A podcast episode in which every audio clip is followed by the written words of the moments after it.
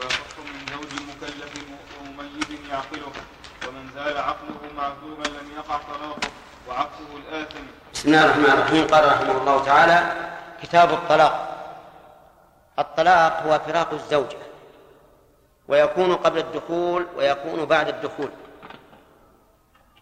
ولا يكون قبل العقد. فهنا ثلاثة أزمنة: قبل العقد وبعده وقبل الدخول وبعد الدخول.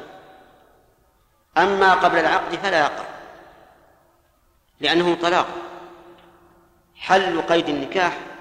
الطلاق حل قيد النكاح، وإذا وقع قبل العقد فإنه ليس هناك عقد يحل، فلا يقع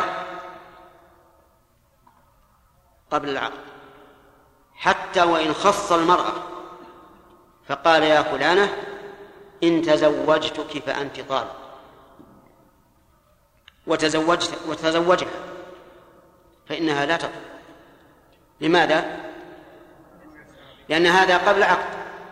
ولو قال لها: يا فلانة إن كلمت فلانا فأنت طالق، ثم تزوجها فكلمت فلانا، فإنها لا تطلق، لأن هذا قبل العقد. والطلاق حل قيد النكاح، يعني حل العقد عقد النكاح، وهذا ليس هناك عقد حتى يقال إنه حله، إذا وقع بعد العقد وقبل الدخول فهو واقع، لقول الله تبارك وتعالى: يا أيها الذين آمنوا إذا نكحتم المؤمنات ثم طلقتموهن من قبل أن تمسوهن فما لكم عليهن من عدة تعتدونها. فإذا عقد على امرأة وقبل أن يراها وقبل أن يخلو بها قال هي طالق، تطلق. الثالث الزمن الثالث إذا كان بعد العقد والدخول، يقع أو لا يقع، ولا إشكال فيه. طيب، لو قال: إن تزوجتك فأنت طالق، ما تقولون؟ لا يقع. لماذا؟ لأنه قبل عقد. ولو قال لرقيق عبد مملوك: إن ملكتك فأنت حر، فملك، نعم، لا يقع، قياسا على إيش؟ قياسا على الطلاق. فالطلاق قبل عقد النكاح لا يقع، والعتق قبل الملك لا يقع. وإلى هذا ذهب كثير من العلماء، وقالوا إن الإنسان ليس عليه عتق فيما لا يملك، ولا طلاق فيما لا نعم ليس عليه عتق فيما لا يملك ولا طلاق فيما لا يملك. ولكن الإمام أحمد رحمه الله ذهب إلى أن العتق يقع إذا قال للعبد: إن ملكتك فأنت طالق فأنت حر، فملكه صار حرا. وفرق بينه وبين الطلاق بأن الملك يراد للعتق، يعني أن الإنسان يشتري العبد ليعتقه، لكن النكاح لا يراد للطلاق. يعني لا يمكن أن يقول إنسان إنه نكح فلانة ليطلقه، أو لا عجيب الجماعة، لا يمكن أبدا، اللهم إلا في مقام التحليل. إذا أراد أن يتزوج امرأة طلقها زوجها ثلاثا من أجل أن يحللها له، وهذا النكاح لا أصل أصلا، لأن النبي صلى الله عليه وسلم لعن المحلل والمحللات. على كل حال الطلاق يشترط أن يكون بعد أجيب جميعا بعد عقد النكاح، فإن وقع قبله فلا طلاق، سواء كان معلقا أو منجزا. أما حكمه فقال المؤلف: يباح للحاجة، يعني يجوز أن يطلق الإنسان زوجته عند الحاجة. ومتى يكون عند الحاجة؟ إذا عرف الرجل أن زوجته قد سئمت البقاء معه، وأنها ترغب أن يطلقها رغبة حقيقية، فنقول هنا لا بأس. وكذلك أيضا، لكنه كما سيأتي يستحب إذا كان لحاجة الزوجة، وإن كان لحاجة الزوج فهو مباح. وعلى هذا فنقول للحاجة أي لحاجة الزوج إلى ذلك. كيف الحاجة؟ مثل أن يرى أن المقام معها سيكون نكدا صعبا، فهنا الأفضل فهنا يباح له أن يطلق، يباح أن يطلق. وإن كانت تكره المرأة الطلاق، نعم وإن كانت تكره، لأنه أحيانا يتزوج الإنسان امرأة على زوجته الأولى فيكون فيجد نكدا وتنغيصا، فيرى أن الحاجة داعية إلى أن يطلق إحدى المرأتين، فهنا نقول لا بأس، ولكن الأفضل مع هذا الأفضل مع هذا أن يصبر وأن لا يتعجل في الطلاق، لقول الله تبارك وتعالى فإن كرهتموهن فعسى أن تكرهوا شيئا ويجعل الله فيه خيرا كثيرا. ينبغي أن يصبر ويحتسب، والله تبارك وتعالى مقلب القلوب، فربما يكون بغضه إياها محبة. وقال النبي صلى الله عليه وسلم لا يفرق مؤمن مؤمنة، أي لا يبغضها، إن كره منها خلقا رضي منها خلقا آخر. الخلاصة الحكم الأول في الطلاق أنه مباح متى؟ إذا احتاج الزوج إلى ذلك. قال ويكره لعدمها، يعني مع استقامة الحال وعدم الحاجة للطلاق يكره أن يطلق رحمك الله، لما في ذلك من كسر قلب المرأة ومفارقتها، ولا سيما إن كانت ذات يبن بشارة. بن بشارة كلم لا تعبث، لا سيما إن كان معها أولاد أو كانت فقيرة أو ليس لها أحد في هذا في هذا البلد، فإنه يتأكد كراهة طلاقها فلا ينبغي أن يطلق. ويستحب للضرر، يستحب يعني يطلب من الإنسان أن يطلق إذا كان هناك ضرر. كيف الضرر؟ يعني ضرر عليه أو على المرأة أو على عليهما جميعا، عليهما جميعا إذا كان بقاء الزوجة معه يسبب ضررا عليه في ماله أو بدنه أو سمعته أو ما أشبه ذلك فليطلق استحبابا. وكذلك إذا كان على المرأة ضرر، مثل أن يراها متألمة كلما دخل عليها وجدها تبكي، يا بنت الحلال وش فيك؟ قالت أنا ما أنا أريد الطلاق، أنا عجزت أنا أن أبقى معك. فهنا نقول الأفضل أن إيش؟ أن يطلق، الأفضل أن, أن يطلق لما في ذلك من إزالة الضرر. ويجب للإيلاء، يعني يجب الطلاق عند الإيلاء. إيش معنى الإيلاء؟ الإيلاء أن بعض الأزواج يسلط فيحلف أن لا يجامع زوجته، يقول والله لا أجامعها.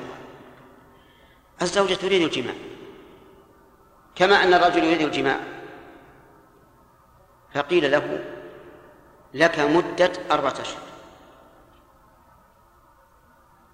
إذا تمت الأربعة فإما أن تطلق وإما أن ترجع، لقول الله تعالى للذين يؤلون من نسائهم تربص أربعة أشهر فإن فاؤوا أي رجعوا إلى زوجاتهم فإن الله غفور رحيم وإن عزموا الطلاق فإن الله سميع عليم. وعلى هذا نقول للزوجة الآن تمت أربعة أشهر، يجب عليك أن تطلق أو ترجع. إذا قال ما أنا راجع نقول يجب أن نطلق، فإن أبى أن يطلق طلق عليه القاضي، طلق عليه القاضي. إذن يجب متى؟ للإيلاء. لو قال قائل هل يجب بالنذر؟ يعني لو نذر الإنسان أن يطلق زوجته هل يجب أن يطلق؟ لا، بل نقول لا تطلق وكفر عن النذر، لأن هذا النذر أدنى أحواله أن نقول إنه نذر مكروه، ونذر المكروه لا يوفى به لكنه يكفر كفارة يمين. ويحرم للبدعة، يعني يحرم أن يطلق طلاق بدعة، وهنا هنا تعبير غريب. الفقهاء لا يتكلمون عن الشيء من حيث البدعة والسنة. الذي يتكلم عن البدع والسنة وأقسامها هم أصحاب العقائد والتوحيد، لكن في هذا الباب جعلوا سنه بدعة رحمهم الله. الطلاق البدعي الذي يكون حراما إذا طلقها وهي حائض، نعم إذا طلق من عليها العدة وهي حائض أو في طهر جامعها فيه. انتبه، إذا طلق من تلزمها العدة في حيض أو طهر جامع فيه. أعيد مرة ثانية أزيد القيد. إذا إذا طلق من تلزمها العدة بالحيض في حيض أو في طهر جامعها فيه. إذا طلق عبد من تلزمها العدة بالحيض ها في حيض أو طهر جامعها فيه. طيب، فقولنا إذا طلق من تلزمها العدة خرج به إذا طلق من لا تلزمها العدة وهي التي لم يدخل بها. فإذا طلق من لم يدخل بها وهي حائض فالطلاق طلاق سنة وليس ببدعة. لماذا؟ عجيب، لأنه لا عدة عليه. وعلى هذا فلو طلق تزوج إنسان امرأة وبعد مدة رغب عنها قبل أن يدخل بها ثم طلقها فقيل إنها حائض،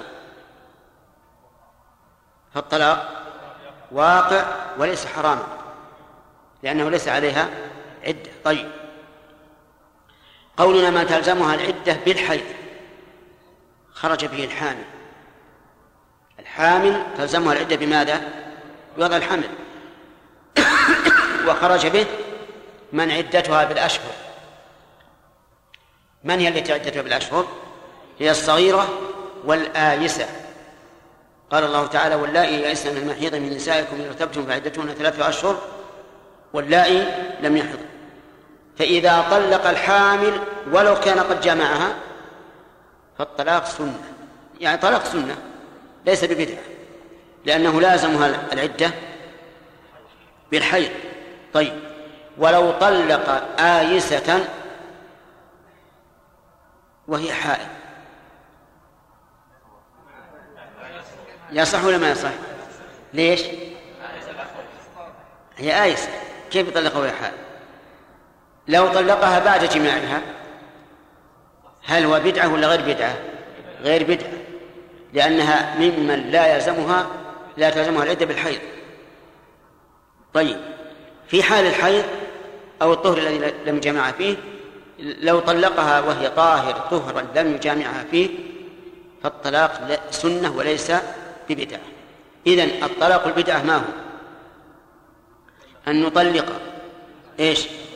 من تلزمها العدة بالحيض في حال الحيض أو الطهر الذي جامعها فيه، هذا حرام.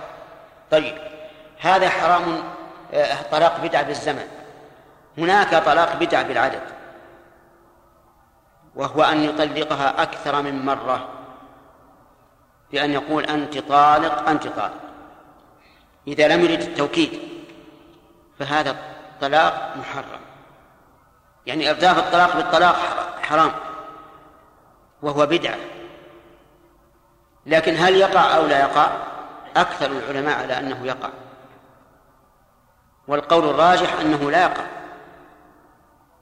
القول الراجح أنه لا يقع، يعني لو إنسان طلق زوجته قال أنت طالق أنت طالق كم تطلق على قول الراجح؟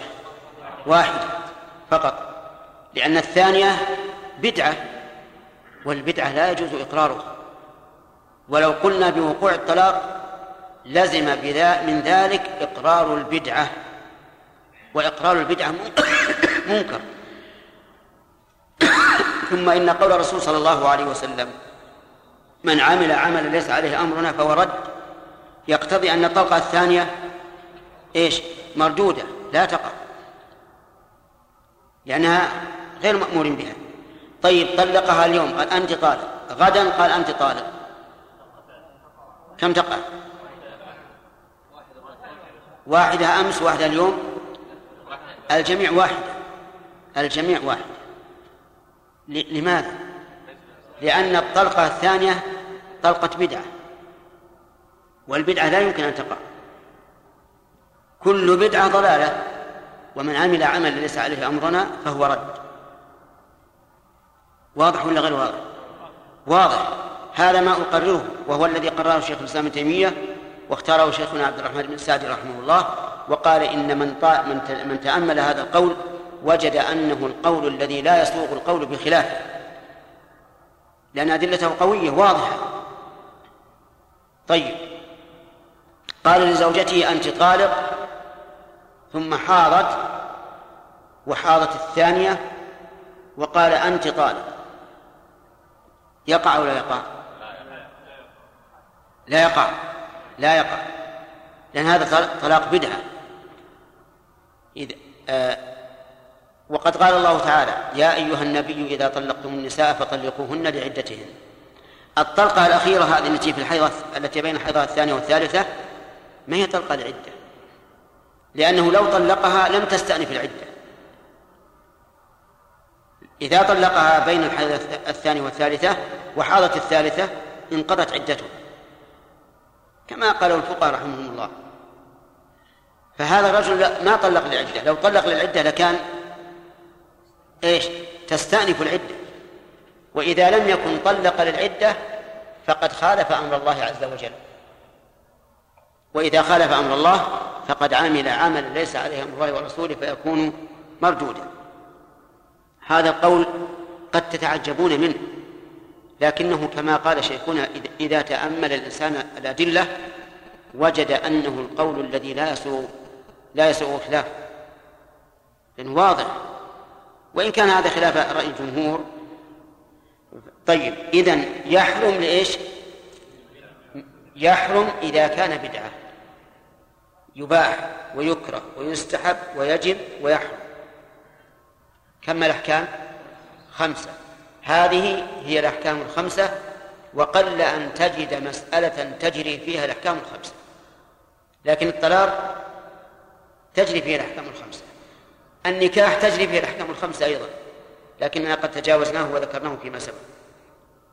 قال ويصح من زوج، يصح من زوج مفهوم، غير الزوج لا يصح منه، لا بد من زوج.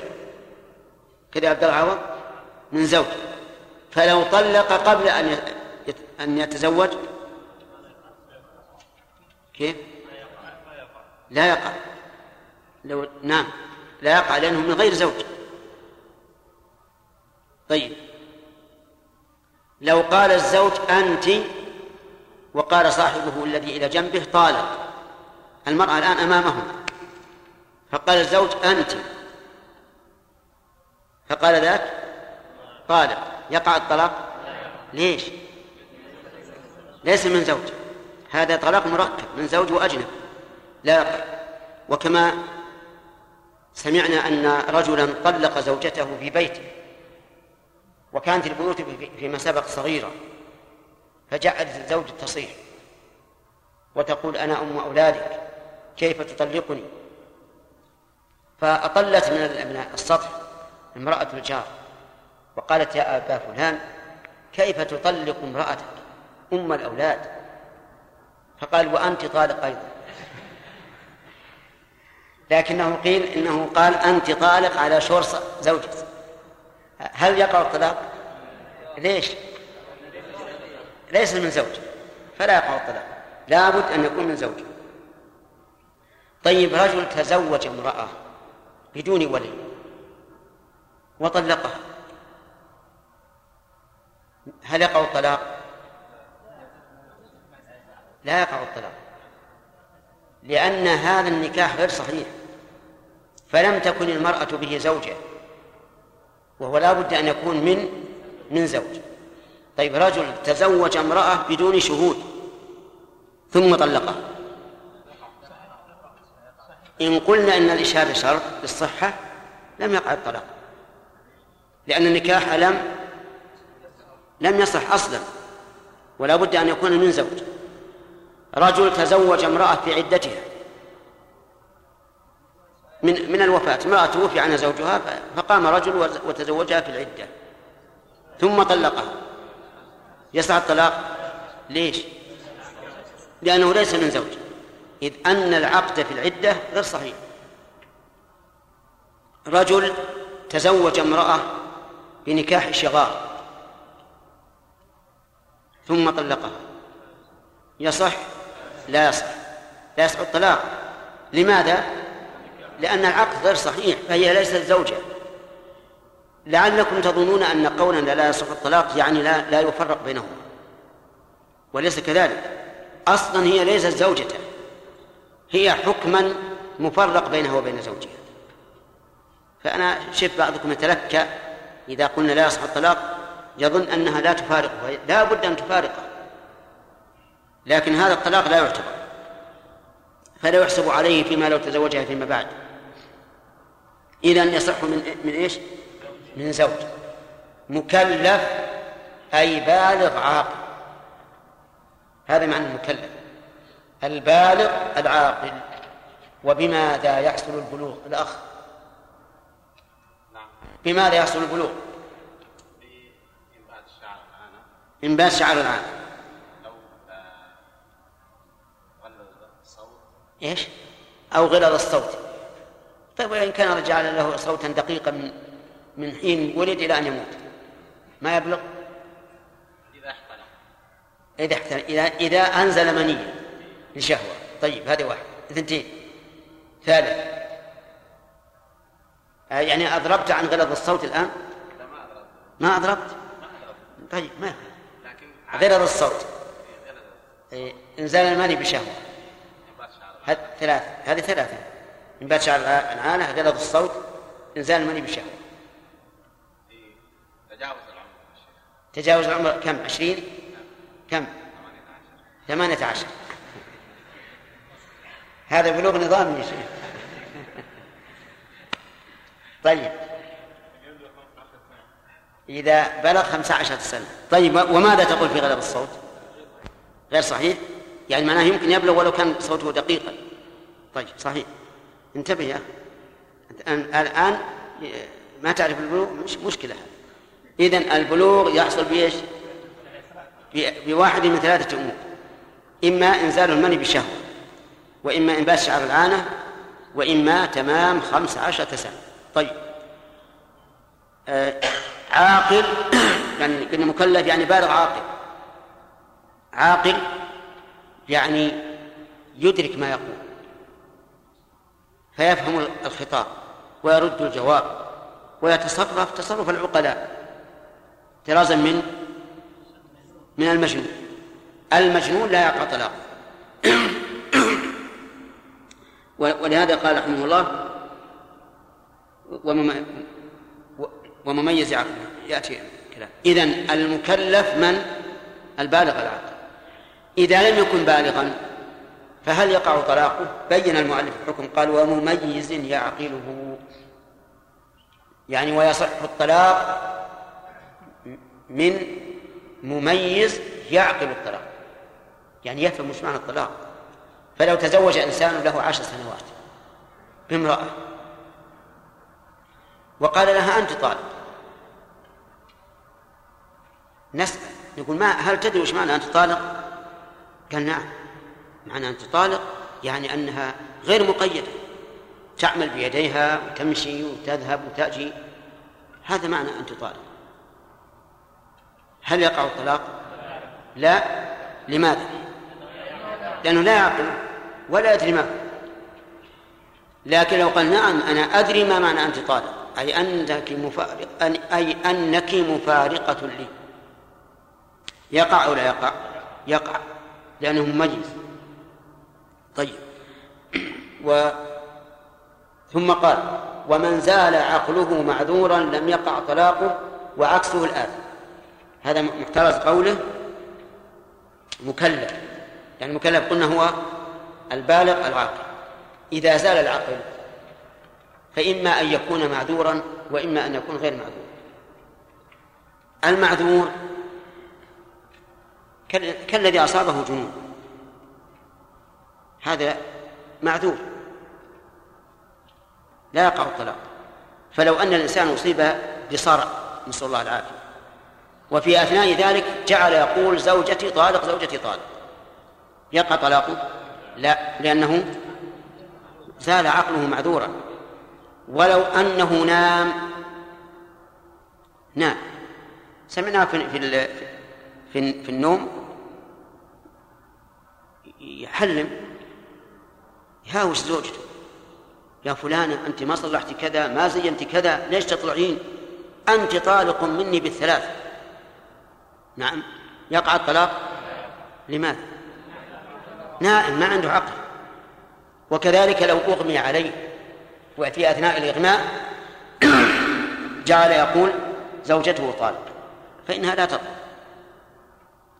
طيب، وعكسه الآثم، يعني عكسه من زال عقله وهو آثم فإنه يقع طلاق. مثاله رجل شرب الخمر والعياذ بالله عالما أنه حرام، وفي أثناء سكره سكره في أثناء سكره قال زوجته طالق، يقع الطلاق؟ يقول على كلام المؤلف يقع الطلاق لأنه آثم. من الذي من الذي أباح له أن يشرب الخمر؟ لا أحد. وعلى هذا فإنه يقع طلاقه. لو غص بلقمة وعنده كأس خمر وشرب الكأس لأجل أن يدفع اللقمة، لأنه إلا ما فعل هلك مات، فشرب ثم سكت، يقع طلاقه أو لا يقع؟ ليش؟ لأنه معذور. يجوز هنا أن يدفع أن يشرب الخمر ليدفع اللقمة التي غص بها، فيكون معذورا. وهذه المسألة فيها خلاف بين أهل العلم، ويأتي إن شاء الله تحقيقه في الدرس القادم.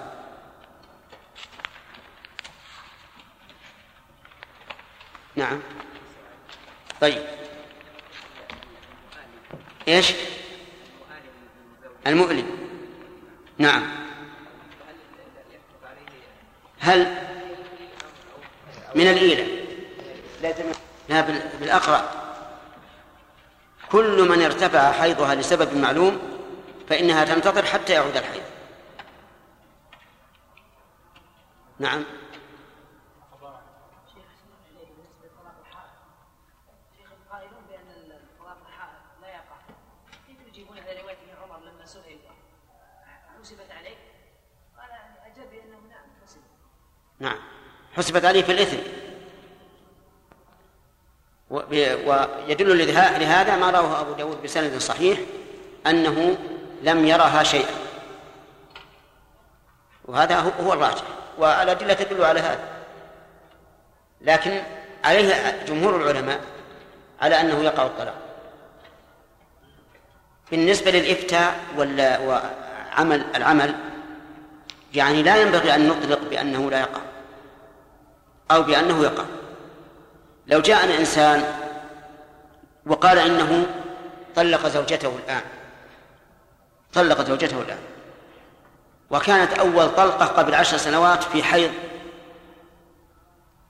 والطلقة الثانية بعد خمس قبل خمس سنوات في طهر جمعها فيه، وهذه الطلقة الثالثة في طهر لم يجمعها فيه، ماذا يريد من هذا الكلام؟ يريد أن نلغي الطلقة الأولى والثانية لأجل أن يصح أن يراجع. هذا لا نفتيه بأن, بأن الطلاق لا يقع، بل نقول الطلاق واقع، لأنه حين طلق أول مرة كان ملتزما بإيش؟ بوقوع الطلاق، بدليل أنه لو تزوجت بعد انتهاء العدة أيهاجم الزوج ويقول هذه زوجتي؟ أبدا. وكذلك في الطلاق الثاني.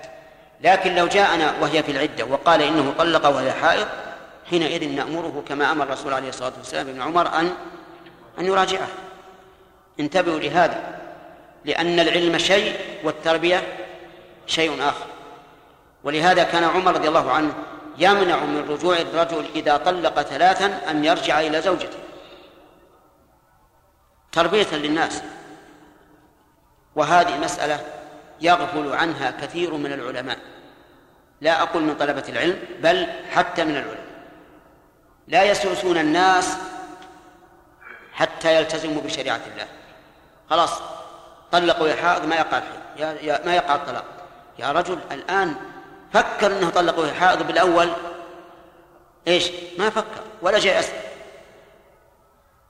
ولهذا رأيت كلاما للشيخ عبد الله بابطين العالم المشهور الذي يسمى مفتي الديار مفتي الديار النجدية، يقول إن بعضهم إذا طلق الثالثة قال والله النكاح ما في شهود، عقد النكاح ما في شهود، أو في شهود يشربون الدخان، وشرب الدخان يوجب الفسق إذا أصر عليه الإنسان، وشهادة الفاسق غير معتد بها.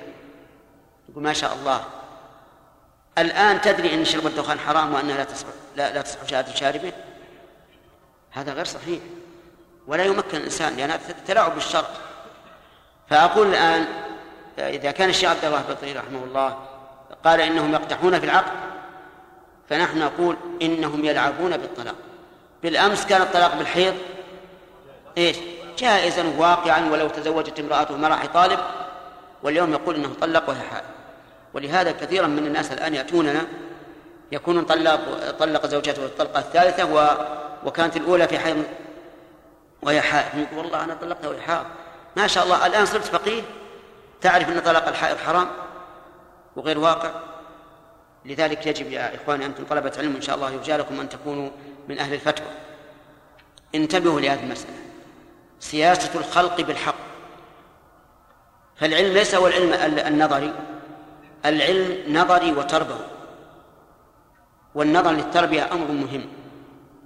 وأنا ذكرت لكم إنه من السياسة الشرعية سياسة عمر بن الخطاب، بل حتى القرآن مو سياسة عمر بن الخطاب. قال الله تعالى ولا تسبوا الذين يدعون من دون الله فيسبوا الله، يعني لا يجوز أني, أني أسب البوذا مثلا لرجل يعبده، لماذا؟ إذا سببته إيش؟ قال سب جعل يسب الله، وسبه الله عدوا عدو بغير علم، وسب لصنمه حق، لكنه لما كان يترتب عليه محرم منع. واضح الآن؟ طيب إذن انتبهوا لهذه المسألة. عمر بن الخطاب رضي الله عنه لما رأى الناس كثر فيهم أنت طالق أنت طالق أنت طالق، قال إن الناس قد تعجلوا في أمر كانت لهم فيه أنات، فلو أمضيناه عليهم فأمضاه أمضاه عليهم. وقال ما يمكن ترجع لزوجتك، لماذا؟ لأنه هو الذي فعل ذلك بنفسه، طلقها ثلاثا. بيع أمهات الأولاد، يعني بيع السرية إذا جاءت بولد من سيدها، في عهد الرسول عليه الصلاة والسلام حلال، لكن الناس عندهم خشية من الله لا يمكن أن يبيع هذه السرية ولها أولاد منه فيفرق بينها وبين وبين أولادها، فكانوا لا يبيعون أولاد فكانوا لا يبيعون أمهات الأولاد أمهات الأولاد إذا كان هناك ولد يخشى أن يفرق بينه وبينها. لكن في عهد عمر تجرؤوا وصاروا يبيعون أمهات أمهات الأولاد مع وجود أولادهن الصغار، فمنع من ذلك، مع أن البيع في الأصل حلال لكن منع منه لأن الناس تجرؤوا على فعل المحرم به فمنعه. هذه السياسة الشرعية مستقاة من الكتاب والسنة وسنة الخلفاء الراشدين، وأكثر طلبة العلم لا يهتمون بهذا، ينظرون إلى صورة الواقع بقطع النظر عن ما يترتب عليه، وهذا نقص نقص في العلم والتوجيه والتربية. نسأل الله لنا ولكم الهداية والتوفيق. وأنا أهم شيء عندي هو تربية الخلق ليقوموا بالحق، هذا أهم شيء. أما لكن بشرط لا يكون فيه تجاوز وتعد لحدود الله، فهذا لا, لا يمكن أن يقول به أحد. لا انتهى الوقت خمس. طيب بسم الله الرحمن الرحيم. سبق لنا أن الطلاق تجري فيه الأحكام الخمسة، أي أنه يكون واجبا ومحرما ومندوبا ومكروها ومباحا. وسبق أنه يصح من الزوج دون غيره، وأن الرجل لو قال للمرأة إن تزوجتك فأنت طالق ثم تزوجها فإنها لا تطلق، لأنه حين قوله ليس زوجا لها. وسبق أنه لا يصح إلا من زوج إلا من مكلف أو مميز يعقله، والمكلف هو البالغ العاقل، لكن من دون البلوغ إذا كان يعقل الطلاق فإنه يقع منه.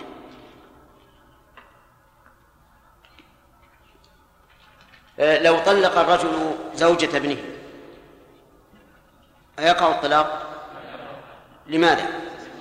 لأنه ليس زوجا، حتى لو كان الابن مميزا يعقل الطلاق وطلق عنه أبوه وقال إن هذه المرأة سيطرت على عقل ولدي فأريد أن أطلقها لأن بقاها يضره، فإنها لا تطلق، لأن الطلاق لمن أخذ بالساق أي للزوج فقط. إذا طلق وهو غير عاقل بمعنى أن عقله زاد فإنه لا يقع الطلاق إن كان معذورا، ويقع إن لم يكن معذورا. وعلى هذا فإذا طلق وهو نائم لا يقع الطلاق، وإذا طلق وهو سكران فيه تفصيل، إن كان قد شرب الخمر يعلم أنها خمر فإن طلاقه يقع، وإن كان شرب الخمر لا يعلم أنها خمر فإن طلاقه لا يقع لأنه معذور. وكذلك لو أكره على شرب الخمر فشرب ثم طلق وهو سكران فإن طلاقه لا يقع لأنه معذور. طيب لو, لو بنج وفي أثناء البنج طلق فطلاقه لا يقع لأنه معذور، ولهذا قال المؤلف ومن زال عقله معذورا لم يقع طلاقه وعكسه الآثم يعني غير معذور يعني غير المعذور. والصحيح في هذه المسألة أنه لا يقع طلاقه سواء كان معذورا أم غير معذور، وعلى هذا فطلاق السكران لا يقع. ودليل ذلك أن الحكم في الطلاق مرتب على عقله أي على عقل الطلاق، والسكران لا يقع الطلاق لا لا يعقل الطلاق ولا يدري ما يقول بنص القرآن الكريم. قال الله تعالى يا أيها الذين آمنوا لا تقربوا الصلاة وأنتم سكارى حتى تعلموا ما تقولون، والسكران لا يعلم ما يقول، والطلاق إنما يكون من شخص يعقله ويريد. وقول بعض أهل العلم إننا نوقع الطلاق عليه عقوبة له، فيقال هذا غلط، لأن عقوبة السكران بالجلد، ولا يجوز أن نزيد على العقوبة التي جاءت بها السنة. ثم إن الطلاق إذا جعلناه عقوبة على هذا السكران فهي عقوبة متعدية إلى من؟ إلى الزوجة، وقد يكون معها أولاد، وقد تكون هذه آخر طلقة، فيكون في هذا ضرر كثير. فالصواب أنه لا يقع طلاق السكران، وهذا هو الذي رجع إليه الإمام أحمد أخيرا، فقد قال رضي الله عنه ورحمه كنت أقول بوقوع طلاق السكران حتى تبينته، يعني حتى فكرت فيه وتبين لي، فرأيت أنه إذا وقع الطلاق أتيت خصلتين حرمتها على زوجها وأحللتها لغيره، وإذا لم يقع الطلاق أتيت خصلة واحدة وهي أنني أحللتها لزوجها لو قدر أنها طلقت. وهذا نص صريح من الإمام أحمد على رجوعه عن, عن القول بوقوع طلاق السكران. لكن لو فرض أن هذا الرجل يسكر كل يوم ويطلق كلما سكر، فهل الأولى أن نوقع الطلاق أو لا؟ نقول الأولى أن لا نوقع، لكننا لا نفتيه على طول بأن طلاقه لم يقع، بل نحصره نحصره مدة طويلة شهرا أو شهرين أو ثلاثة، وهو وه وهذا لا يضر، لأنه ليس ليس هناك طلاق حتى نقول يخشى أن تنقضي العدة، بل نؤجل الأمر عليه حتى يضيق ويتأدب ويتألم. لأن كوننا نقول لهذا الرجل سكر وطلق زوجته وجاء يستفتي لا, لا طلاق عليك، لا يهمه أن يسكر مرة أخرى. لكن إذا قلنا لا نفتي، أنت فعلت محرما ولا عذر لك، ولا نفتيك بأنه لا يقوى الطلاق، وكلما جاء رددناه حتى ينحصر ويعلم أنه قد ارتكب أمرا عظيما. ثم قال: ومن أكره عليه على إيش؟ على الطلاق. ومن أكره عليه على الطلاق ظلما لا عدلا بإيلام الله إلى آخره. من أكره على الطلاق فطلق تبعا للإكراه، نظرنا إن كان هذا الإكراه بحق فالطلاق واقع، وإن كان بغير حق فالطلاق غير واقع. مثال الأول الإكراه بحق: المولي المولي الذي آلى أن لا يطأ زوجته سنة، فهذا نقول له إذا تمت أربعة أشهر نقول إما أن تطلق وإما أن ترجع إلى زوجتك وتجامعها بضع عوض، كذا نقول له. وش نقول؟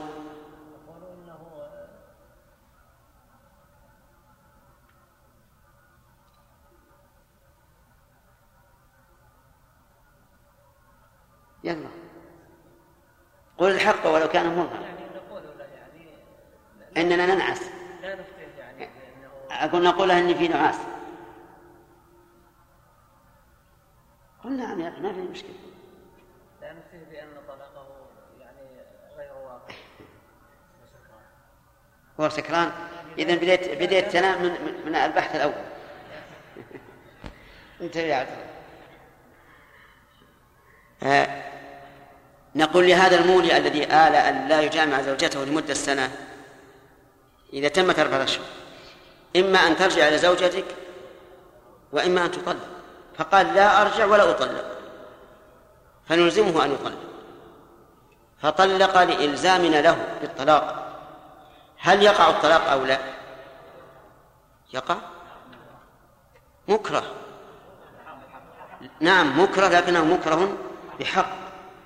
والمؤلف رحمه الله يقول: من أكره عليه ظلما، وهذا أكره بحق. ولو أن زوجا أمسكه شخص وقال طلق زوجته، سواء كان أباها أو أخاها أو أحد من أوليائها أو أو رجل أجنبي، طلق زوجتك، فأبى فجعل يضربه ويؤلمه فطلق، فهل يقع الطلاق؟ لا يقع، لأن هذا الإكراه بغير حق. طيب كيفية الإكراه؟ قال بإيلام له أو لولده. إيلام له يعني جعل هذا الرجل يؤلمه، إما بعصر بطنه أو عصر أنثييه أو ضمه ضما شديدا يكتم نفسه أو يضربه بإيلام، يؤلمه، هذا مكره. أو يؤلم ولده، ومثل هذا الزوج معه ولد، فقيل له طلق زوجتك، قال لا أطلقها، فأخذ الولد وجعلوا يعصرون الولد ويضربونه ويؤلمونه، فطلق من أجل أن يفتك ولده ولده ماذا تقولون؟ ها؟ لا يقع الطلاق، لأن هذا يا عبد الله لأن هذا إكراه بالإيلام، فإذا طلق فإنه لا يقع الطلاق. طيب إذا حضر أبو المرأة وأبو الزوج والجماعة كبار الجماعة وقالوا للزوج طلق، وكان يحب زوجته ولزموا عليه كثيرا حتى طلق إرضاء لهم، هل يكون مكرها أو لا؟ المعلم فسر الإكراه بإلام الله أو لولده، هذا ليس بإكراه. بعض الناس يأتي يستفتي يقول أنا ما طلقتها إلا مكره، حضر أبوها وحضر أبي وحضر فلان وفلان وأمروني أن أطلق فاستحييت فطلقت، فيقال هذا ليس بإكراه. لماذا لم تصمم وتقول أنا أحب زوجتي وزوجتي ليس فيها مطعم في دينها ولا خلقها ولا أطلق؟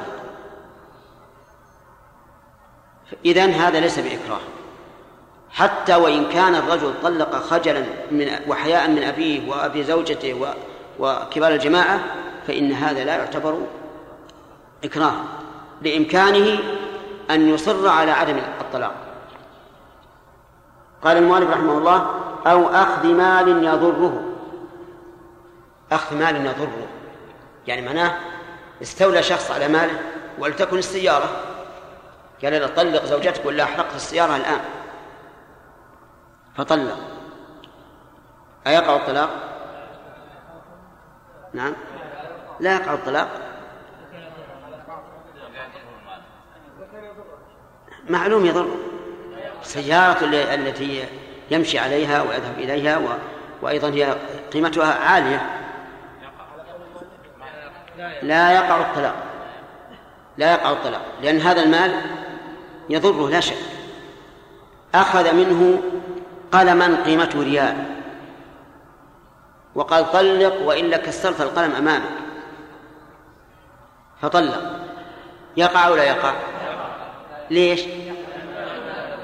لأن هذا لا يضر، قلم بنسبة ريال لا يضر. نعم، فالحاصل الآن أخذ المال ميزانه الضرب، الضرب ونحوه ميزانه الإيلاء. فيقول المؤلف: فطلق تبعا لقولنا أو أو هدده بأحدها قادر يظن إيقاعه إيقاعه به، هدده بأحدها أي بالضرب المؤلم أو بأخذ المال، قادر يظن أي الزوج المطلق إيقاعه به، فطلق لم يقع. يعني هذا الرجل لم لم يضربه ولم يؤلم ولم يأخذ المال، لكنه قال إن لم تطلق فعلت بك كذا وكذا، فطلق، أيكون مكرها؟ نعم مكره، يكون مكرها لا شك، لأن الزوج الآن يعتقد في ظنه أن هذا المهدد سوف يفعل ما هدد به. طيب لو هدده بذلك شخص قال إما أن تطلق وإما أن أعصرك حتى تهلك، والزوج رجل كبير قوي والمهدد صغير، نعم يمكن للزوج أن يأخذه بيد واحدة ويرمي به، فهدده بذلك ثم طلق، يقع الطلاق أو لا؟ ليش؟ لأنه غير قادر غير قادر على على تنفيذ ما هدد به. فالحاصل أنه إذا وقع الإيلام فعلا أو أخذ المال فعلا فهو إكراه. وإذا هدد بذلك نظرت في التفصيل، إن كان المهدد قادرا على أن يفعل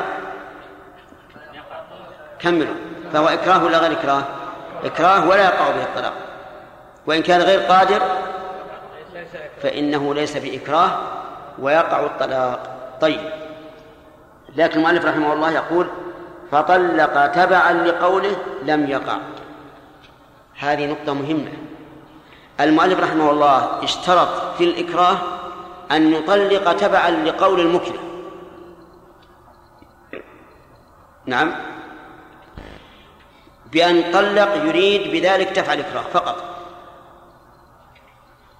فإنه لا يقع الطلاق. فإن أراد إيقاع الطلاق لأنه مكره فإنه يقع. مثال ذلك هذا الرجل الذي أخذه الظالم وآلمه بالضرب طلق طلق زوجته في حال طلاقه إياها، لم يتصور إلا أنه طلقها فعلا على كلام المؤلف. يكون الطلاق واقعا لأنه قصد إيقاع الطلاق. أما إذا كان أراد بذلك أن يسلم من من الأذى والإيلام، يعني دفع الإكراه فقط، فإنه لا يقع. يعني فالمؤلف رحمه الله يفرق بين أن يطلق لدفع الإكراه أو أن يطلق من الإكراه. إن كان طلق لدفع الإكراه فهو قد قصد دفع الإكراه، ما قصد الطلاق، والأعمال بالنيات. وإن طلق من أجل الإكراه فقد قصد الطلاق، لكن اللي حمله على الطلاق هو الإكراه، فيكون بذلك مطلقا ويقع الطلاق. هذا التفصيل في كلام المؤلف، لكن القول الراجح أنه لا يقع الطلاق سواء أراد التخلص من الإكراه أم أراد الطلاق من أجل الإكراه. الصواب أن حكم المسألتين واحد، لأن لأن العلة هو أنه طلق مغلقا عليه، وقد قال النبي صلى الله عليه وعلى آله وسلم لا طلاق في إغلاق، لا طلاق في إغلاق. وهذا الرجل لولا هذا الإكراه ما طلق. فالصواب إذن أنه لا فرق بين الصورتين، والأخ يبين الصورتين الفرق بينهما. إما أن يطلق، نعم، نعم، إما أن يطلق مريدا دفع الإكراه فهذا لا يقع لأنه لم ينوي الطلاق. نعم.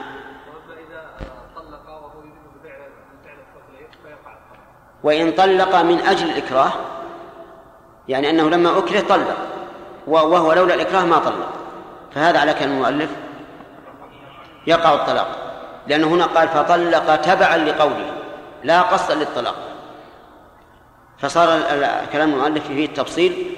والقول الراجح أنه لا تفصيل فيه، وأن الطلاق لا يقع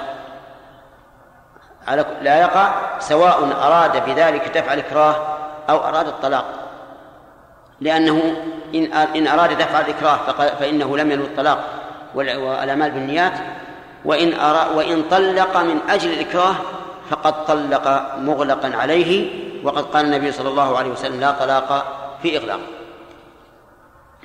نعم. أيه؟ الصورة الثانية في صورة الإكراه. نعم. الأولى تخلصا من الإكراه فقلنا إنه لا يقع. نعم. والصورة الثانية أنه طلق تبعا للإكراه. لا، ما هو تبع، طلق يريد الطلاق لكن من أجل أنه أكره عليه. طب لماذا يطلق في هذه الحالة؟ نعم، هو طلق، قيل له طلق ولا ولا حبسناك أو ضربناك أو أخذنا مالك. إذن هو أيضا يطلق من أجل الخلاص من هذه العقوبة التي. لا لا لا، هو طلق يريد الطلاق. طلق يريد الطلاق لكن لأنه أكره عليه. وأما الصورة الأولى فهو لم يطلق يريد الطلاق، لكن أراد الفكاك من هؤلاء الذين آه الذين أكرهوا. ففرق بين الإرادتين، هذا أراد التخلص من الإكراه وهذا أراد الطلاق لأنه أكره عليه.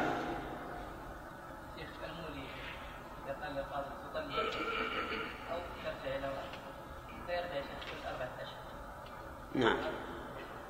اي نعم. يقول المولي إذا قال له القاضي إما أن ترجع إلى أهلك وإلا طلقنا عليك أو تطلق أنت إجبارا، إذا رجع مثلا يوم من الأيام وجامع زوجته ثم آل ثانيته، نعم، هذا نقول على رأي من يرى أن الوقع لا يجب على الزوج إلا في أربعة أشهر، نقول هذا قام بالواجب، ولكن القول الصحيح أنه يجب عليه الوطي حسب العرف. وبناء على هذا نقول إذا آل مرة ثانية وعرفنا أن قصده الإضرار بالزوجة فسخنا منه، فسخنا النكاح، لقوله تعالى ولا تمسكوهن ضرارا لتعتدوا. نعم. بالنسبة لصلاة السكران، بعض العلماء صلاة، نعم، بعض العلماء يفرق بين الطائف وغير الطائف. بين ايش؟ الطائف وغير الطائف. بين ايش؟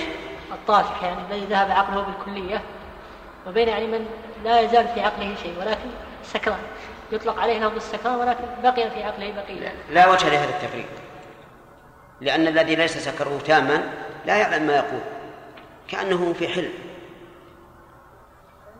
كأن كأنه في حلم ما يعلم. لكن يا شيخ لو علم ما يقول لكن ظاهره السكر. السكران لا يقع طلاقا مطلقا، طلاق ليس بالأمر الهين، ولا ينبغي أن نقال نحتاط، لأن الاحتياط في بقاء المرأة ليس في الطلاق، والورع في بقاء المرأة ليس في الطلاق، لأنك إذا حكمت بالطلاق وهو لم يقع أحللتها, أحللها للناس وتزوجها الناس وهي ذات زوج. ولهذا أشار الإمام أحمد رحمه الله فيما سقت لكم قبل قليل إلى أننا إذا حكمنا بالطلاق أتينا إيش؟ خصلتين منعناها من زوجها الذي الأصل بقاء نكاحه وأحللناها لغيره. ولهذا من قال إن مسائل الشك الورع فيها التزام الطلاق فإن قوله مردود، بل الورع في مسائل الشك هو إبقاء الزوجة، هذا هو الورع، لأن المسألة ما هي هينة، المسألة أنك ستحرمها من زوجها وأولادها وتحلها لآخر، أين الورع في هذا؟ لكن إذا أبقيتها مع زوجها ما في شيء، أبقيتها على الأصل. فالصواب أن جميع الشك جميع مسائل الشك في الطلاق الأصل فيها بقاء إيش؟ بقاء النكاح، لأن هذا هو الورع وهو الحق. أين؟ أخذنا خمس دقائق. نعم.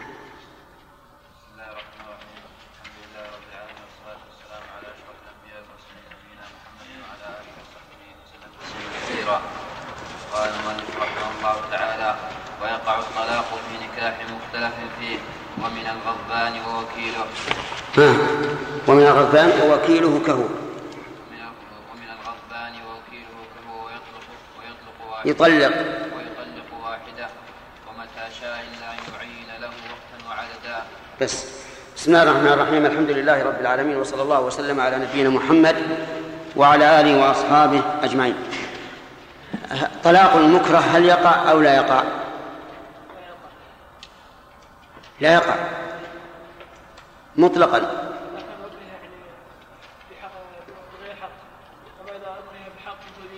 إن أكلها بحق وقع وبغير حق لا يقع مطلقا.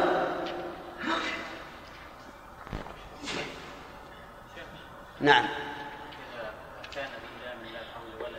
لا لا لا، هذا كيفية الإكراه. نعم عبد الله. أقول يعني بالنسبة على صاحب الكتاب، على ما مشى على صاحب الكتاب، إيه؟ يقول إن كان معذورا فلا يقع، وإن هو مكره الآن مكره مكره أي نعم. المكره المكره يعني هو ينقسم إلى قسمين: إكراه بحق وإكراه بغير حق. أي نعم، الإكراه بحق يقع. الإكراه بحق يقع. طيب انتهينا منها. وقالها زميلك بغير حق لا مطلقا، هذا هو السؤال. إذا أكره بغير حق فهل يقع أو لا مطلقا أو في التفصيل؟ في التفصيل. ما هو التفصيل؟ يعني كان مثلا يعني الإكراه، يعني بعض الناس قد يفهم أن أن هذه المسألة إكراه وليس فيها إكراه، فإذا كان مثلا يعني ما صح التفصيل هذا، لأن كلامنا إذا تأكدنا أنه إكراه، إذا كان إكراه يعني لا يقع. طيب لا لا علي انتهينا ما يا أخي، اترك بحق هذه لا تجينا أبدا. أما إن كان بغير حق هذا أدخل التفصيل على قسمين: القسم الأول أن يكون من أجل الإكراه. نعم. القسم الثاني يكون من أجل الإكراه. نعم، يعني أن يريد الطلاق من أجل الإكراه، والأول ما أراد الطلاق وإنما أراد دفع دفع الإكراه. طيب الأول ما هو؟ الأول أن أن يطلق دفعا للإكراه، قال هذا ما يقع. أما الثاني قال إذا طلق من أجل إكراه هذا يقع، والصحيح أنه يطلق لا يقع. طيب المهم الآن نبينها لكم بارك الله فيكم. على كلام على رأي المؤلف رحمه الله: إذا أكره على الطلاق طلق، إن كان طلق تبعا لقول المكره لا قصدا للطلاق يعني أنه أراد دفع الإكراه فقط، فإنه لا يقع، لأنه لأن الرجل ما أراد، لكن أراد أن يتخلص من هذا الذي أكرهه وقال زوجته طالب، هذا لا يقع، لأنه لم يريد الإكراه، قصدي لأنه لم يريد الطلاق، وإنما قال لفظ الطلاق بناء على إكراه هذا الرجل. والحالة الثانية أن يطلق يريد الطلاق ليدفع به الإكراه، فهذا على كلام المؤلف يقع الطلاق لأنه أراد الطلاق، والقول الصحيح أنه لا يقع الطلاق لعموم الأدلة الدالة على أن المكره لا حكم لفعله ولا لقوله. واضح يا جماعة؟ طيب، ثم قال المؤلف رحمه الله: ويقع الطلاق في نكاح مختلف فيه. الطلاق يقع في نكاح مختلف فيه، يعني في صحته، وذلك أن أن الأنكحة ثلاثة أنواع: نوع متفق على صحته، ونوع متفق على بطلانه، ونوع مختلف فيه. المتفق على صحته لا شك أن الطلاق يقع فيه، مثل أن يعقد عقد نكاح تام تام الشروط منتفي الموانع، فهذا متفق على صحته. إذا طلق فالطلاق يقع ولا إشكال فيه، مثل أن يتزوج امرأة أجنبية منه برضاها ووليها والشهادة وغير ذلك من شروط النكاح الذي تمت شروطه وانتفت موانعه، فالطلاق في هذا النكاح واقع لا إشكال فيه. الثاني أن أن يقع أن يكون الطلاق في في نكاح اتفق على بطلانه، كأن يتزوج امرأة في عدتها، فإذا تزوج امرأة في عدتها فالنكاح باطل بالإجماع، فهذا لا يقع فيه الطلاق، لأن وقوع الطلاق فرع عن صحة النكاح، والنكاح هنا إيش؟ باطل. فإذا جاء رجل يستفتي بأنه تزوج امرأة في عدتها فإننا لا نقول له طلق، لا نقول طلق، ليش؟ لأن النكاح غير صحيح أصلا، بل نفرق بينه وبينها. مثال آخر: إنسان تزوج امرأة وبعد عقد النكاح شهدت امرأة ثقة بأنها أرضعتهما، أي أرضعت الزوج والزوجة، فالنكاح هنا باطل باطل. لماذا؟ لأن العلماء مجمعون على هذا، على أن الأخت من الرضاع لا تصح، لا يصح نكاح، فالنكاح هنا باطل. هل نقول لهذا الرجل طلق المرأة؟ لا، لأن الطلاق فرع عن صحة النكاح، بل نفرق بينهما رأسا، نفرق بينهما رأسا بدون طلاق. بقي القسم الثالث: النكاح المختلف فيه. النكاح المختلف فيه قد يكون المتزوج يعتقد صحته، فإن كان يعتقد صحته فحكمه حكم النكاح الصحيح، وإن كان يعتقد فساده فحكمه حكم النكاح الباطل. طيب، إذا كان يعتقد صحته والقاضي الذي تنازع عنده يعتقد فساده، فهنا نقول للزوج طلق طلق فإذا طلق فلا إشكال فيه. لماذا؟ لأنه يعتقد صحة العقد، فطلاقوه في محله.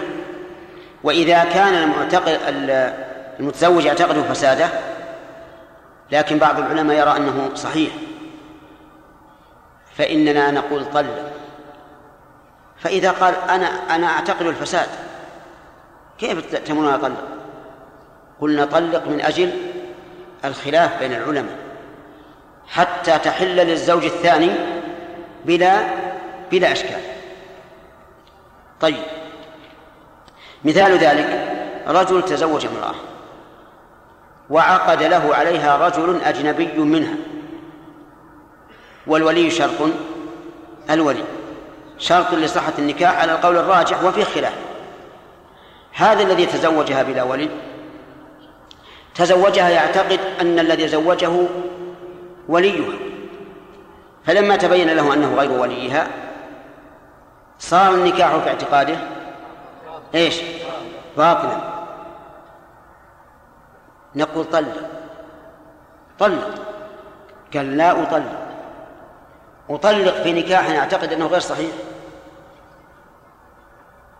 الحجة في ظاهرها صحيحة قوية، لكن نقول طلق لأنه ربما يأتي إنسان يرى أن النكاح بلا ولي جائز، وحينئذ يعتقد أنها في عصمتك حتى الآن،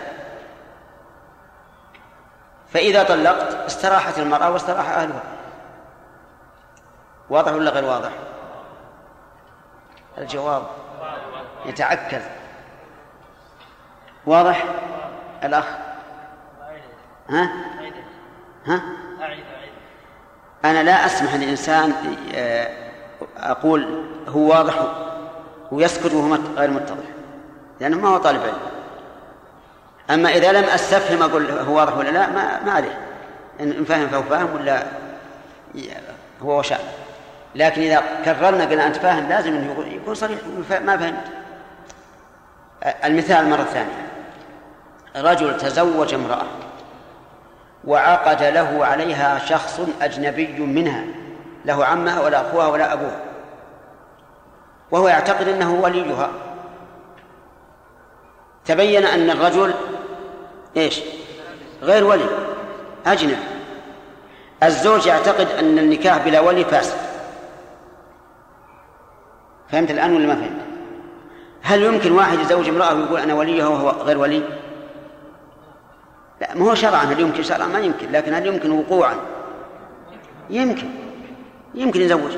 ما أكثر المتحيلين، يقول هذه أختي ولا بنتي ولا ما أشبه ذلك، وتزوج، وذاك بيعطيه عشرين ريال أو ثلاثين ريال علشانه قريب الزوجة. على كل حال القضية الآن الرجل تزوج امرأة بولي أجنبي، غير ولي في الواقع، لكن هو قال أنه ولي فتزوجه، ثم تبين أنه أجنبي، والزوج يعتقد أنه لا نكاح إلا بولي. النكاح عند الزوج الآن فاسد كذا. طيب، قيل له طلق، لأن الزوج الآن لما لما علم أن العاقد أجنبي ما هو ما راح يستحلها، يعتقد أنها, أنها أجنبية منه. قيل له طلق، قال ما أنا مطلق، أطلق امرأة أنا أصلا ما, ما نكحتها. نقول طلق علشان إيش؟ لأن لا يأتي إنسان ويقول النكاح بلا ولي صحيح، وإذا كان بلا ولي صحيح بقت المرأة إيش؟ في حبال الرجل الأول، في حبال الرجل الأول إذا لم يطلقها. هذا معنى قول المؤلف يقع النكاح، يقع الطلاق في نكاح مختلف فيه. طيب، أمثلة للنكاح المختلف فيه ما أكثر الأمثلة. إذا رضعت المرأة من أم الزوج مرة واحدة، بعض العلماء يقول إنها لا تحل له لأنها أخته، وبعض العلماء يقول تحل له لأنها ليست أختا له. من الذين يقولون لا تحل له لأنها أخته؟ هم الذين يقولون إن الرضاع لا يحتاج إلى عدد، وأن مجرد إرضاء المرأة الطفلة تكون أما لها. طيب، إنسان تزوج امرأة قد رضعت من أمه ثلاث مرات، النكاح مختلف فيه، النكاح مختلف فيه، لأن بعض العلماء يقول إذا رضعت ثلاث مرات صارت بنتا للمرضعة، وبعض العلماء يقول لا لا تكون بنتا لها إلا إذا رضعت خمس رضعات. إذن النكاح هنا إيش؟ مختلف فيه. رجل تزوج امرأة بلا ولي، لكنها امرأة عاقلة رشيدة تعرف اللي ينفعها واللي يضرها، وتزوجها بلا ولي. ما تقول في النكاح مختلف فيه. بعض العلماء يقول الولي ليس بشرط فالنكاح صحيح، وبعضهم يقول إن إنه لا بد من ولي فالنكاح غير صحيح. وأنا أحكي الأقوال دون دون الترجيح، لأن ليس هذا محل ترجيح، وإلا من المعلوم أن الرضاع لا يحرم إلا إذا كان خمس رضعات، وأن النكاح لا يصح إلا بولي. هذا نكاح مختلف فيه. طيب، تزوج امرأة بولي وبجميع الشروط إلا أنه بلا شهود، النكاح مختلف فيه. بعض العلماء يقول يصح، وبعضهم يقول لا يصح إلا بشهود.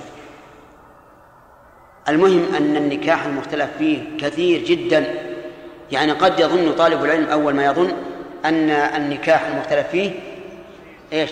قليل، ولكن هو كثير، هو كثير. قد يختلف الناس في صفة العقد أو في أركانه أو في شروطه، وهذا كثير.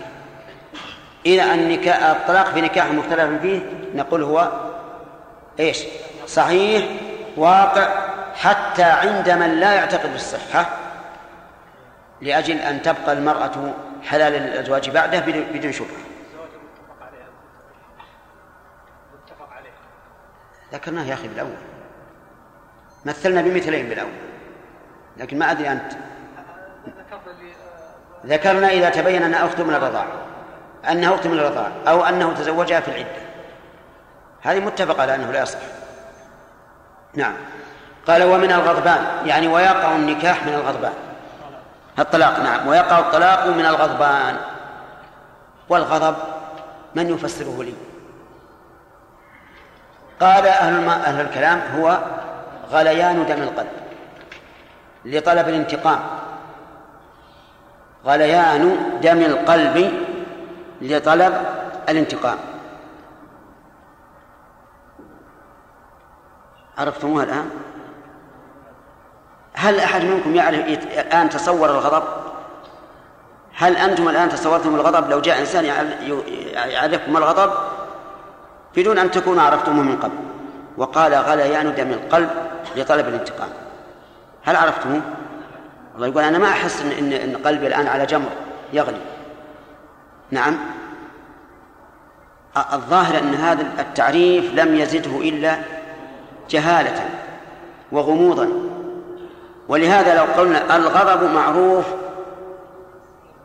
ها لكان أوضح، ويعرف بعلاماته التي أشار إليها النبي عليه الصلاة والسلام، حيث قال إن الغضب جمرة يلقيها الشيطان في قلب الإنسان، ألا ترون إلى انتفاخ أوداجه واحمرار وجهه أو ما أشبه ذلك، أو كما قال عليه الصلاة والسلام.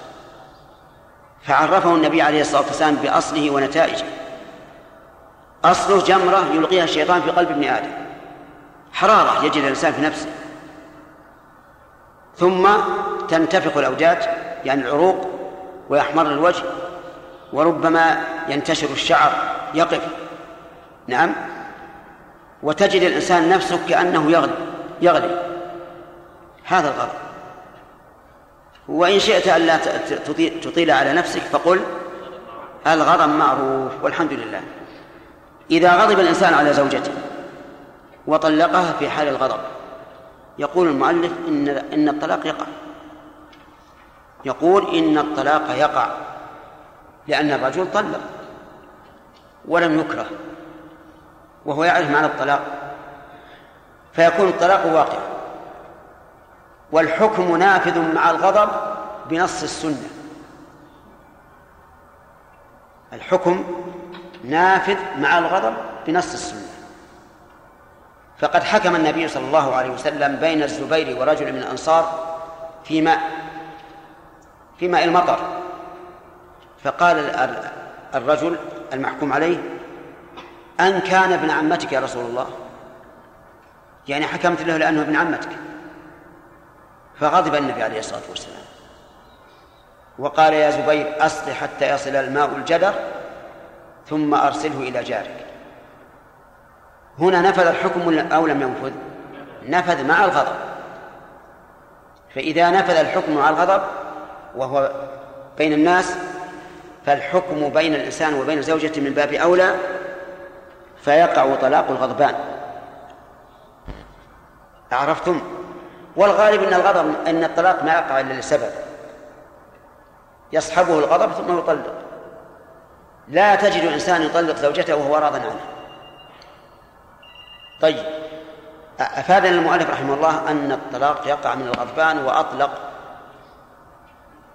فلا فرق عنده بين الغضب الشديد والغضب الخفيف.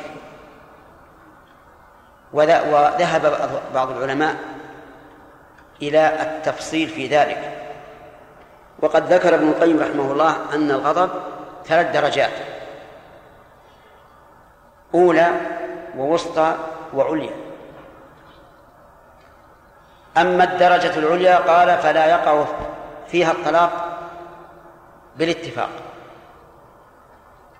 العليا، والعليا هي أن يصل الإنسان إلى درجة لا يدري ما يقول، ولا يدري أهو إنسان أو, أو ملك، ولا يدري أهو في السماء أو الأرض، ولا يدري أن هل الزوجة زوجة أو سيارة، يعني يفقد شعوره بالكلية.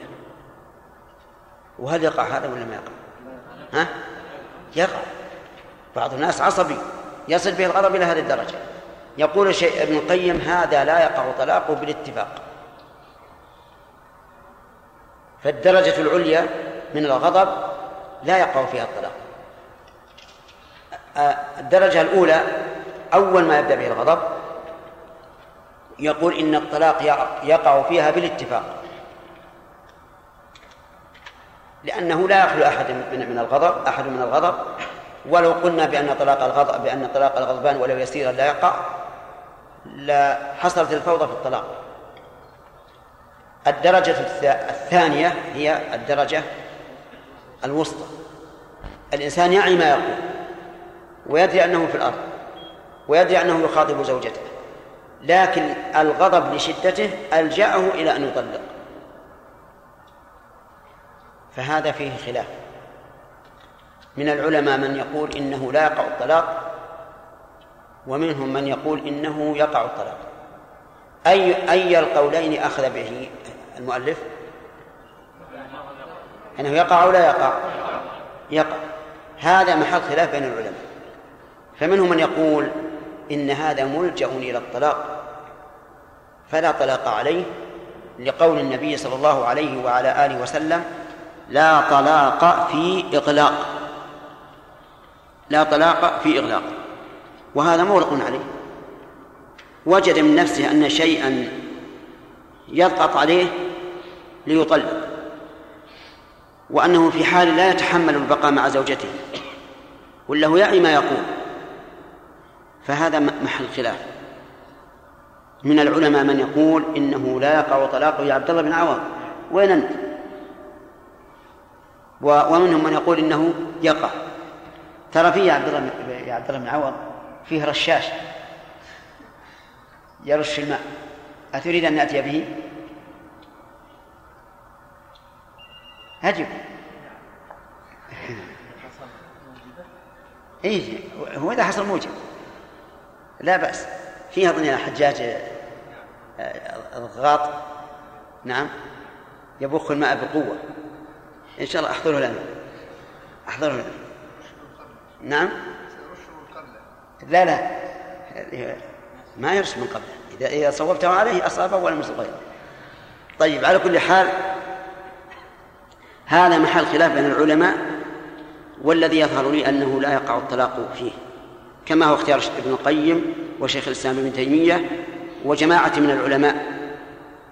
واستدلوا بالحديث الذي ذكرت لكم، وهو لا طلاق في إغلاق. فهو نظريا هو القول الراجح، لأنه كالمكره، لكن عمليا وتربويا هل نقول بالفتوى به،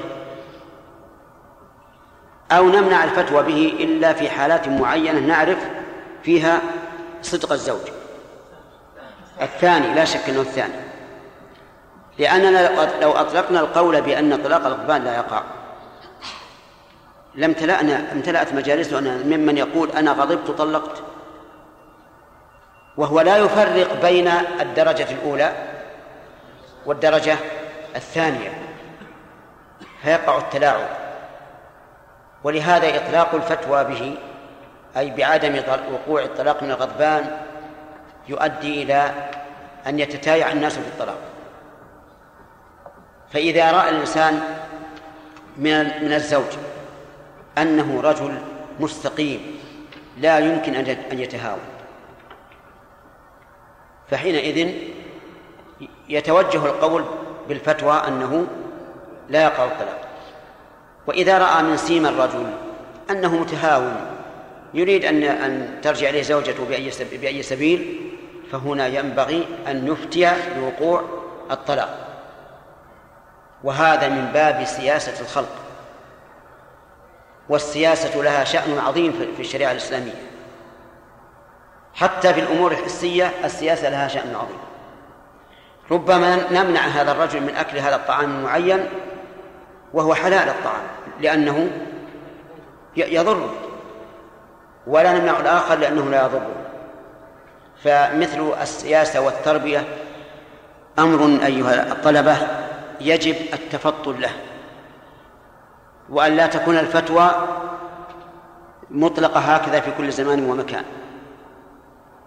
ولا يخفى علينا السياسة العمرية أنه رضي الله أن عمر رضي الله عنه منع الرجل من الرجوع إلى زوجته إذا طلقها ثلاثا لأنه حرام، فكثر من الناس فمنعهم من المراجعة،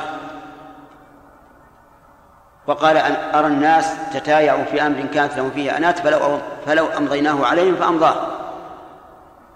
فالسياسة أمر مهم، ولهذا مر بي أن رجلا أفتى ابنه بمسألة نسيتها بمسألة، فكأن الابن توقف فقال إما أن تفعل وإلا أفتيتك بقول فلان الذي هو أشد من القول الأول، مما يدل على أن السياسة سياسة, سياسة الناس في الأمور الشرعية لا بأس بها. من ذلك مثلا ما صار يدندن به بعض الطلبة من أن تارك الواجب في الحج ليس عليه شيء، وقال إنه لا دليل على ذلك إلا الأثر عن ابن عباس من ترك شيئا من نسكه أو نسله فليهرق دما، وهذا ليس بصريح في الوجوب، لجواز أن يكون ابن عباس أراد بالأمر الاستحباب والندب، وليس مضطردا أيضا لأنه يقول من ترك شيئا من نسكه، وهذا فيه أنساك كثيرة ما فيها دم. فلماذا نوجب على الناس أن يذبحوا فدية إذا تركوا الواجب؟ وهذا تضمين إضاعة لأموالهم في غير أمر واضح، لأن الرجل سيسر الفدية بأربعمائة ريال خمسمائة ريال أقل أكثر، فلماذا نلزمهم بإضاعة مالهم بدون سبب شرعي؟ فيدندن حول هذا. نحن نقول لو قدرنا جدلا أنه ليس فيه دليل، لكن أليس من سياسة الخلق أن يلزم بهذا, بهذا القول الذي عليه جمهور العلماء؟ يعني ليس هذا قول شاذا حتى نقول لا ينبغي سلوكه، لكنه قول عليه جمهور العلماء. أليس من الحكمة أن يعمل بهذا القول من أجل سياسة الخلق وضبط الخلق؟ لأنه لو قيل للرجل الذي ترك الوقوف بعرفة إلى الغروب، يعني دفع قبل الغروب ولم يبت في مزدلفة ولم, ولم يرمي الجمرات ولم يبت في منى، وقلنا له والله نعم وأحرم من دون الميقات، وقلنا له ليس عليك إلا الاستغفار والتوبة، هل هذا راجع؟ نعم أعتقد أنه لا, لا يرجع. ولذلك إذا أفتينا إنسانا في غير هذه المسألة وقلنا عليك التوبة والاستغفار قال بس هذا، يعني كان يقول إن شئت أملألك الدنيا كلها توبة واستغفارا. فلهذا نقول سياسة الأمة بما بإلزامهم بمقتضى الشرع أمر مهم. والحمد لله إذا قدرنا على أدنى تقدير أن هذا من باب التعزير بالمال، فالتعزير بالمال جائز شرعا ثبت به السنة، انتهى الوقت. نعم.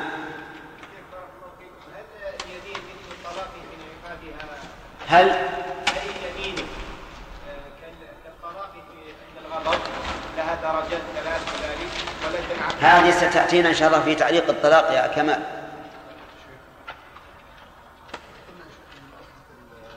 إيش؟ الأصل في طرق طلاق الغضبان أنه يطلق إلا إذا أغلق عليه ما يكون أقصر للملك. إيش؟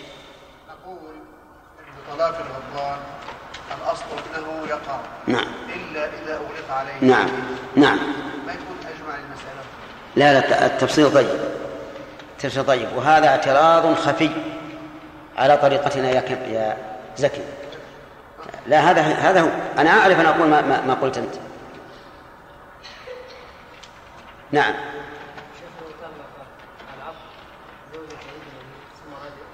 نعم. أعد السؤال.